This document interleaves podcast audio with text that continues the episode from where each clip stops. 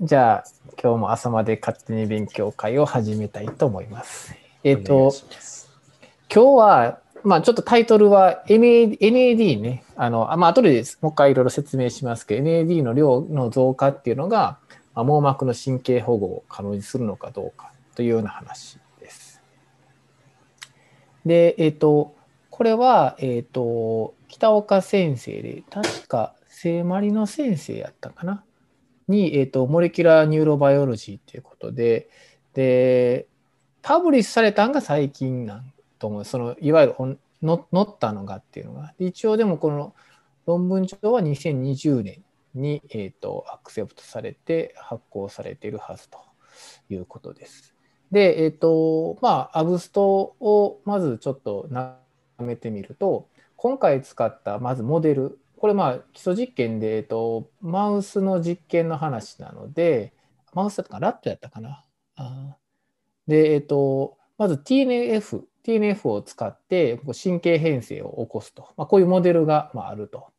で、そのモデル、神経、えー、神経の変性、軸索変性を誘導するモデルを使って、そこに、まあ、あのニコチナマイドリボソイド、まあ、ニコチンアミドリボ、リボ、リボサイド、リボシ、リボ、リボシ、なんや、リボサイド、英語で言うとそうなんねんけど、えっと、まあ、それを効果を調べて、えっと、まあ、サーチン1の発現とか、あと、まあ、今回ちょっとまた見てるんやけど、オートファジーの話を、まあ、そこを制御して、で、まあ、最終的に軸索保護に働くというような話をいろいろ調べた話です。で、その前にまずはこの、まあ、NAD の話をちょっとしようと思うんですけど、まあ、NAD って、えっと、日本語で言うとニコチンアミドアデニンジヌクレオチドと。まあ、ニコチナマイドアデニンジヌクレオタイドともまあ言ったりするけど、まあそういうちょっと長い名前のやつやと。で、これは何やねんっていうと、まああの、いわゆる、まあ、NAD なんで、まあ、エネルギーの、まあ、いろんな脳とか、まあ、神経のエネルギーの、まあ、源でもあるんやけど、あとは、え、ー、と、まあ、最近では特にこれが、え、ー、と、まあ、老化にもね、あの、すごく重要やっていう話が分かってきてて、で、加齢とともにこの NAD のレベルっていうのは、まあ、減少していくっていうことが、まあ、知られていると。で、えっ、ー、と、で、なんで減少するかって言ったら、まず一つは NAD の消費量が増加していくと。で、これはまあ、さっき言ったように、まあ、この脳とか、まあ、神経とか、まあ、いろんな場所で、これはエネルギーなので、その、ま、消費されていくと。で、その消費量がだんだん増えていくっていうことと、あとは、あの、いろいろ使われるんやね。こ免疫細胞がこれを、この NAD を消費したいとか、あとは遺伝子の修復とかにも関与してて、まあ、ここにもちょっと出してるけど、まあ、あの、まあ、サーチュインに働きかけて、サーチュインの、まあ、その、大事な、あの、栄養素っていうか、まあ、エネルギーの物質でもあるんやけど、サーチュインをうまく働かすためには、この NAD が必要で、年とともにだんだんこの、まあ、いろんなストレスが受けて、細胞がまあダメージを受けていくわけやね。で、その中で、どうしても修復作業っていうのが必要になってくる。その時に、まあ、サーチュインがこう、そこにめがけて、まあ、その修復をしていくんやけど、その、だんだん年とともにその修復作業が多くなっていくので、よりそのサーチュインの働きが必要になってくると。でそうなると NAD の消費もどんどん多くなっていって、まあ、それとともに NAD がまあ減少していくっていう話と、あとはこのサルベージパスウェイって言って、まあ、NAD が、あこれ後で出てくるけど、まあ、NAD がこうあって、NAD がまあサーチュインとか、あとはパープ1とか、あと CD38 とか、まあ、いろんなまあ酵素とかによって、で、えー、と消費されていくんやけど、これを普通は体の中ではまあ再利用をもう一回したりするよね。このナンプトによって NAD が NAM になって、で、NMN にまた変換されて、それをもう一回また再利用して NAD になってっていう、こういうサルベージパスウェイがあるんやけど、これがだんだんこううまく働かなくなっていくと。要するに再利用ができなくなっていく。で、それによって、まあ、NAD がやっぱあのもう一回再利用されないのでやっぱ減っていくと。まあ、その2つのことによって、まあ、加齢とともにだんだん減少していくっていうことが、まあ、知られていると。で、えっ、と、で、今回、このラットで用いたものが、この NR ってやつやね。あのだから、ニコチノマイドリボサイドっていうもので、で、これは、えっ、と、まあ、これが NRK っていうものを介して、まあ、NMN に変わると。で、NMN って多分聞いたことあると思うけど、まあ、サプリメントとかで今すごくこう有名で、まあ、健康長寿っていうか健康寿命を伸ばすために NMN をまあ取ろうとかいうので、まあ、いろんな高額なサプリとして今も売られたりとかしているのででこの NMN になってで結局これが NAD に最終的になってでまたこの ND がいろんなものに使われてっていうことになっているでこういったことによってまあ、細胞の老化を防ぐことができたりとか、まあ、今回で言うと、まあ、その神経保護につながっていったりとかするということが知られたりとかしていると。で、えっと、今まででこの、えっと、この NMN から NAD に変えるためには、この NMNAT1 から3っていう、まあ、酵素が必要やって、で、これが、えっと、網膜の神経とか、まあ、軸索とかに対して、軸索で、えーと、発現しているってことは知られたりとかしていると。ということは、結局 NMN があれば、この NMNAT1 から3の3によって NMN から NAD に変換されて、で、消費されて、で、えっ、ー、と、これが軸索保護とかに効いたりとかするっていうふうなことがあるんやけど、えっ、ー、と、この NR を入れたときに NRK がこうどう働くかとかっていうことは、ちょっと今までまだ分かってなかったと。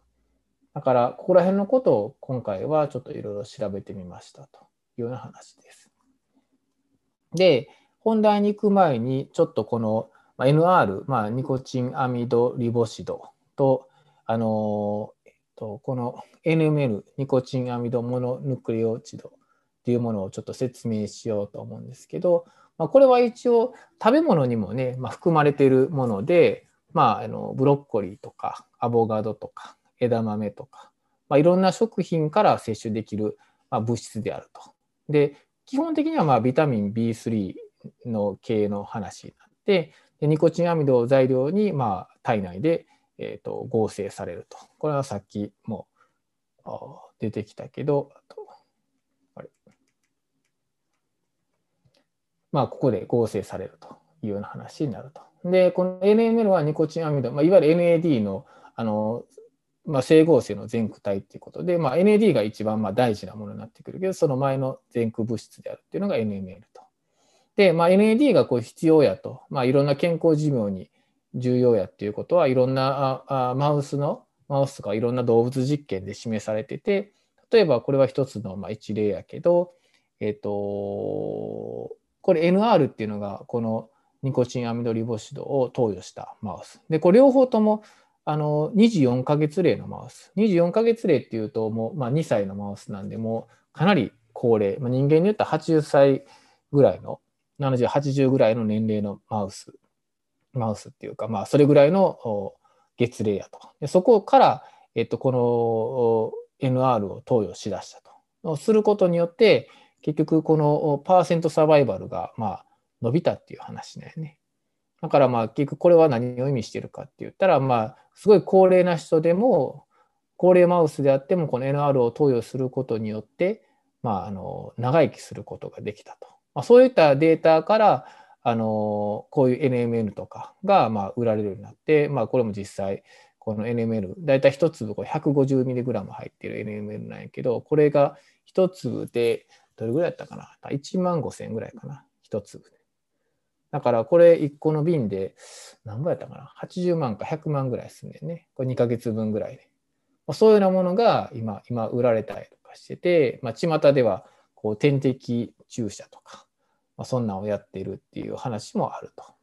まあ、そういうものが、まあ、エビデンスとしてもいろいろ出てきてて、実際まあいろんな、まあ、今回はあの網膜の話、まあ、視神経の話にしてるけど、まあ、いろんな臓器においても、まあ、マウスの実験とかがメインやけど、まあ、あのいろんなもののあの、まあ、健康寿命を伸ばすっていうことにおいて、まあ、機能回復とかいうことにおいてさまざ、まなエビデンスが、まあ、出てると。であとこれがまあ実際補充するものになるんやけどそれ以外にこのサルベージパスウェイを活性化する系として、このナンプトっていうのが必要になると。で、これは NAD が NAM 消費されて NAM になって、で、最終的にまた NMN に戻るための酵素になるんやけど、あの、これもやっぱりだんだん年熱も減っていくっていうことが知られてて、でこれは血中の循環中に存在する NAD の合成系酵素であって、まあ、それが年熱ともに減っていくと。これ人のデータなんやけど、ね、人とマウスのデータ両方とも同じような形になる。で、このやっぱりこのナンプトがなくなったりすると、結局 NAD のこの、まあ、再利用ができなくなったりとかするので、じゃあ、えっ、ー、と、まあ、この酵素自体も減っていったりとかしてる。じゃあ、えっ、ー、と、これをこれはマウスの実験なんやけど、これも、えっと、26ヶ月のマウス、まあ、これも高齢のマウスなんやけど、そこから若いマウスの、まあ、いわゆるこの E ナンプトが入った、たくさん含まれてる血を入れると、高齢マウスに入れるとどうなるかということをやった。で片方はビークル、片方はこの弱齢マウスの、えーとまあ、E ナンプトを含んだエクストラベジクルを入れると、中点滴みたいな形で注射して入れると。ですると、まあ言った同じ月齢の26ヶ月齢のマウスが、まあ弱齢マウスのこのインナンプットを入れると、まあ、えの寿命が延長したということになると。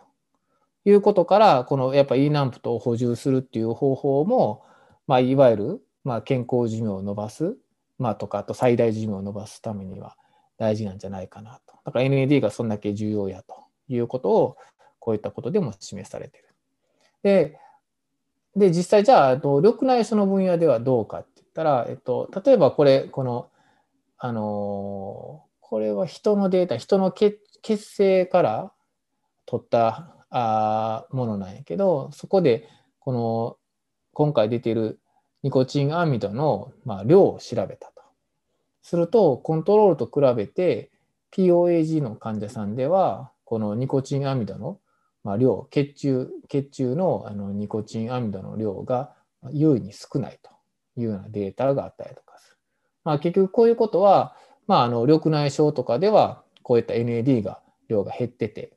で、まあ、神経保護がうまくできなくなったりとかしてて、で、緑内障になってるんじゃないかなということが示唆されると。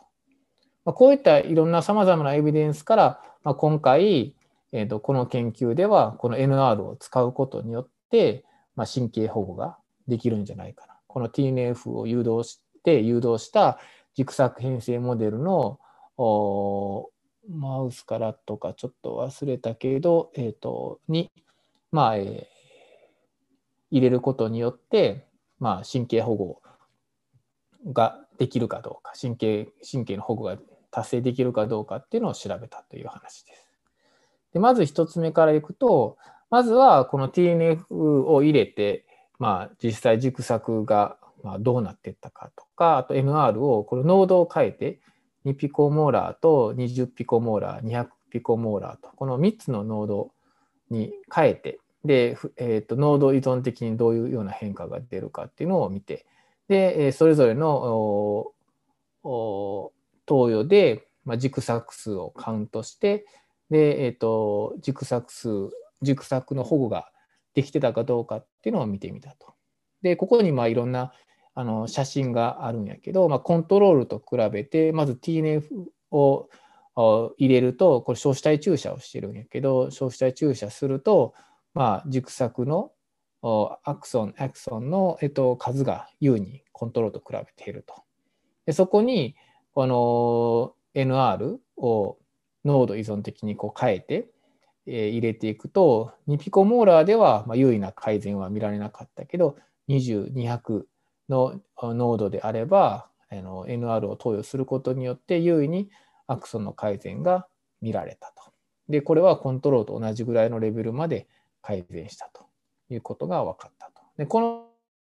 まあやっぱりこの効果、どうやらありそうやなというような話が言えるかなと。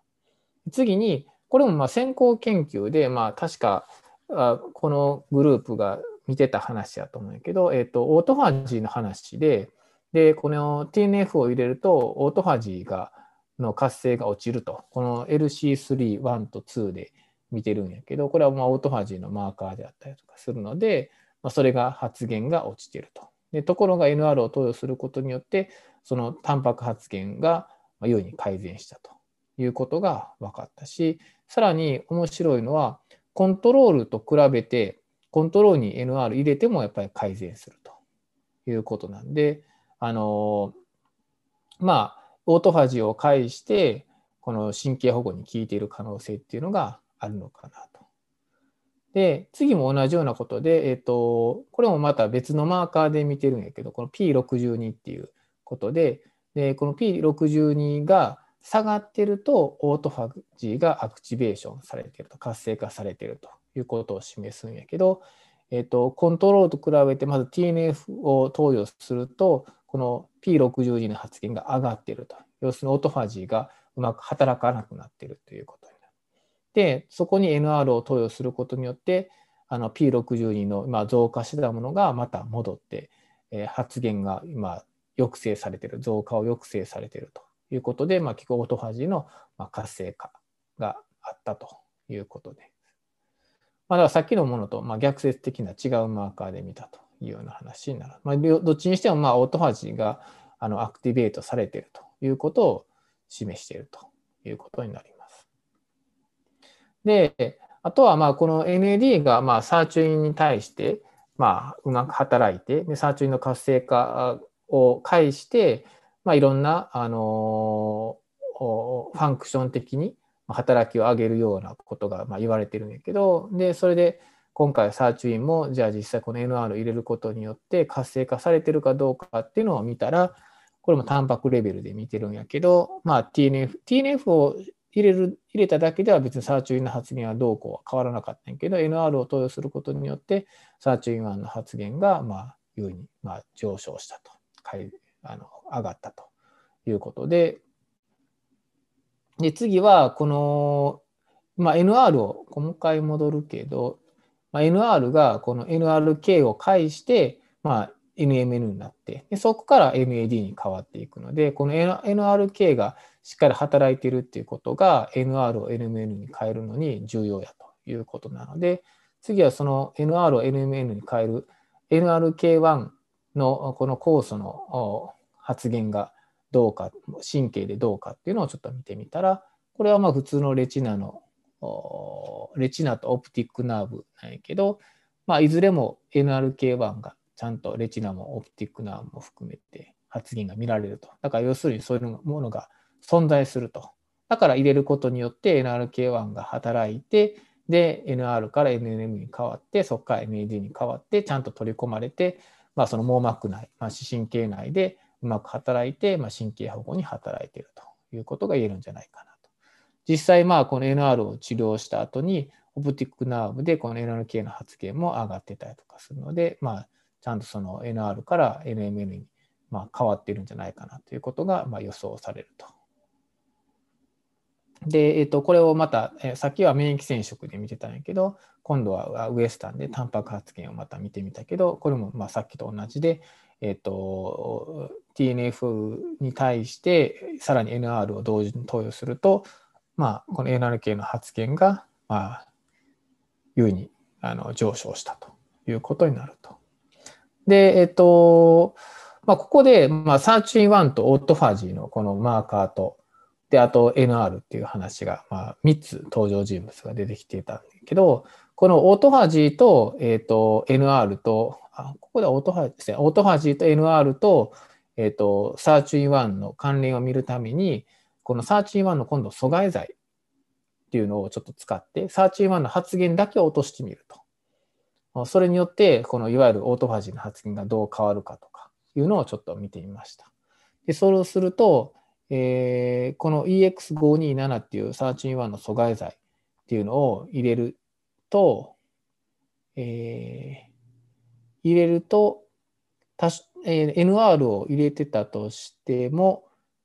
P62 の発現が上がっていると、要するにオートファジーの活性化が抑制されているというような話になると。普通は NR を入れると、サーチュインの発現が上がったりとかして、オートファジーが activate されたりとかするはずなんやけど、それが、まあ、えっと、抑えられていることによって NR を入れても、あそこのオートファジーの活性化が起こってないという話になる。要するに TNF を入れることによって、普通は P62 がさっき出たみたいに、まあ、上がってきて、オートファジーが抑制、活動、活性が抑制、活動抑制されてるっていう話やねんけど、それが NR を入れることによって、本当やったらその P60 の発現増加が抑えられたはずやのに、今回はそれができなかったと。それは何でかっていうと、31の阻害剤を入れてるからっていう話なので、まあ、この結果から NR っていうものがあって、で、そこから31が活性化されて、オートファージーがまあ活性化されるというような話を、この SR31 の阻害剤を使うことによって、それがうまく働かなくなったってことなんで、その3つがそういうような働きによって起こっているということが分かったと。NR31 で、えー、とオートファジーの活性化という流れになっているんじゃないかなということがこれらの結果からあ分かったということになります。で今回の研究のまとめとしては、えーとまあ、TNFF, TNF による神経のこの変性モデルに対して NR を、まあ、小子体内注射をすることで、まあ、軸索保護する効果があったと。で、この NR はサーチン1オートファジー経路を介して軸索の変性を抑制しているってことが分かって、で、あと、これは今まで知られてなかったことみたいけど、NRK1 っていうね、まあ、NR から NMN に変えて、そこから NAD に変わっていく、そのに必要な酵素である NRK1 っていうのが、まあ、網膜神経節やあの視神経軸索にも存在すると。いうことなので、まあ、こういったことから、まあ、NAD とか、まあ、逆に緑内障で NAD のが下がっているっていうことも、あの NAD があれば、だから多分この軸索保護に働くはずやのにっていうことを示しているんじゃないかなと。で、まあ、今後の展望としては、え、ー、と、まあ、実際今回 NR を入れて、まあ、酵素がこうやって働いて、働いているってことは分かったけど、実際 NAD のレベルではどうなんかなと。っていうのも、あの結構この NAD の取り込みって結構外から入れるのは難しかったりとかすることが言われたりとかしているので、あの実際 NAD が本当にちゃんと上がってるのかどうかっていうことは、あの、まあ、見たいところからと。まあ、一応これはサーチンが上がったりとかしてるっていうことではあるんやけど、まあ、かなり、まあ、薄い反応かなと思うので、まあ、そこら辺がどれぐらい実際 NAD のレベルとしてもどう上がってるのかなとか、あと、まあ、今回少子体内注射をしてるんやけど、さっきもあの人のデータであったみたいに、まあ、血清中でも NAD の変化っていうのはまあ見られたりとかしてるので、まあ、内服でこれした場合はどれぐらい変化があるのかなといったところはまあ見てみたいところかなと。で、あとは、あのこういう、まあ、タンパクレベルの発現の変化とか、まあ、視神経のあの軸索の細胞数をカウントしてとか、そういうのはこうしてはいるんやけど、まあ、実際、まあ、視力とか、まあ、視機能としてファンクションの検査っていうのは今回はしていないので、ま、そこら辺がどう変わっていっているのかなっていうところはまた見てみたいなというところかなというふうに思います。はい、以上ですね。あありがとうございます。あの、これちょっと一個質問なんですけど、今回その TNF を入れると、サーチュリンオートファジーが、言ったらちゃんと働くなくなってたんですよね。うんうんうん、で、えっと、NAD を入れたら、NAD を入れたら、その、働きが良くなるっていうのは、その、言ったら、働かなくなって編成してるのを働いて編成しなくしてるっていうふうに考えたら捉えていいんですかね。TNF を入れてその編成する経っていうのはどういう言ったら流れで編成していってるって考えたらいいんですかね？これはだからアポトーシスを誘導してる経だよね TNF とかって言ったらね、うん、だからその過程でまあ、オートファジーがうまく働かなくなることによって多分そのアポトーシスが余計こう進んでってたりとかしてるんやろうなと。それをまあこの NR を投与すること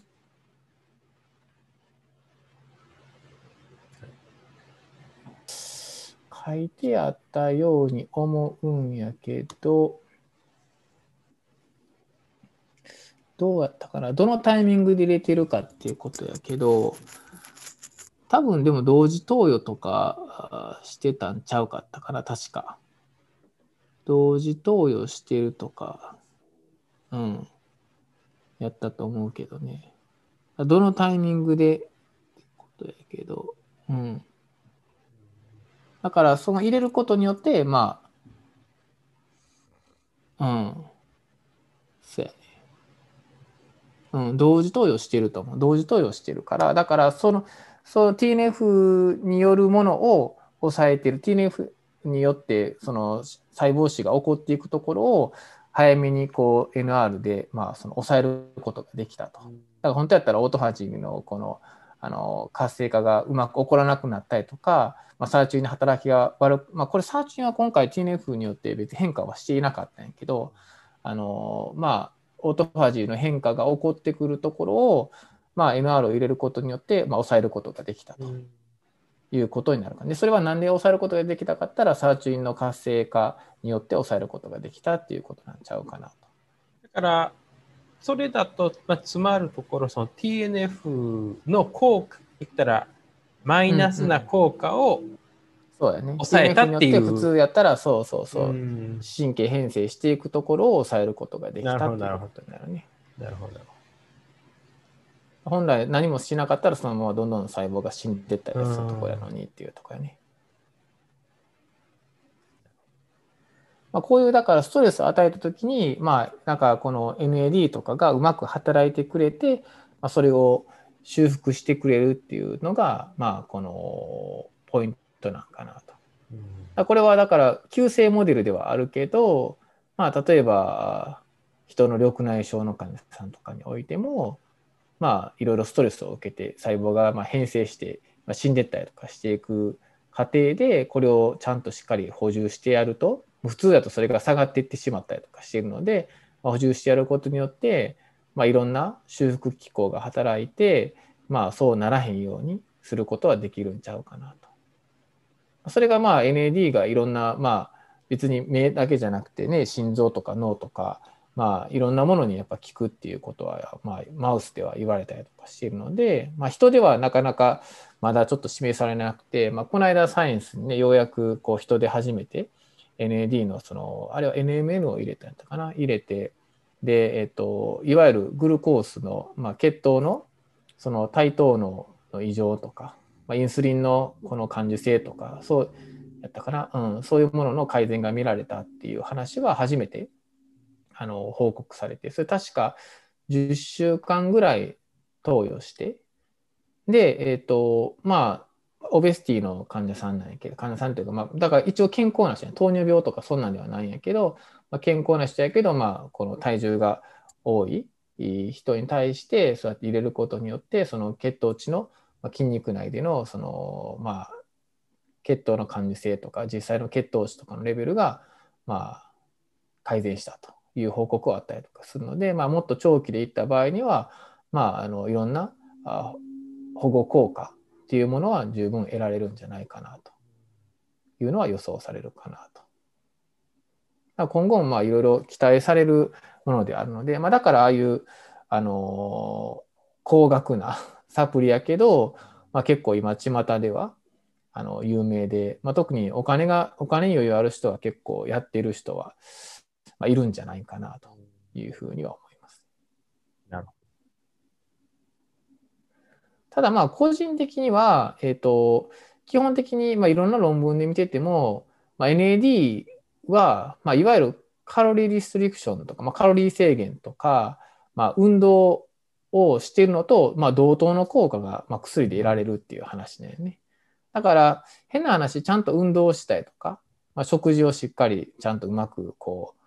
まあ、食べ過ぎないとかね、いうようなことをしていれば、十分それに付随した効果っていうのは得られるんじゃないかなというふうには思うかなと。なるほど。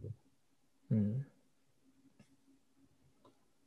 というようなところなんで、まあ結構 NAD の話って、まあいろんな網膜の話とかで結構昔から言われたりとかしてると思うんで、まあ最近またいろいろ注目されたりとかしてるモレキュールの一つなんで、うん、まあ今後もまたいろいろ報告は出てくるんじゃないかなというふうには思います。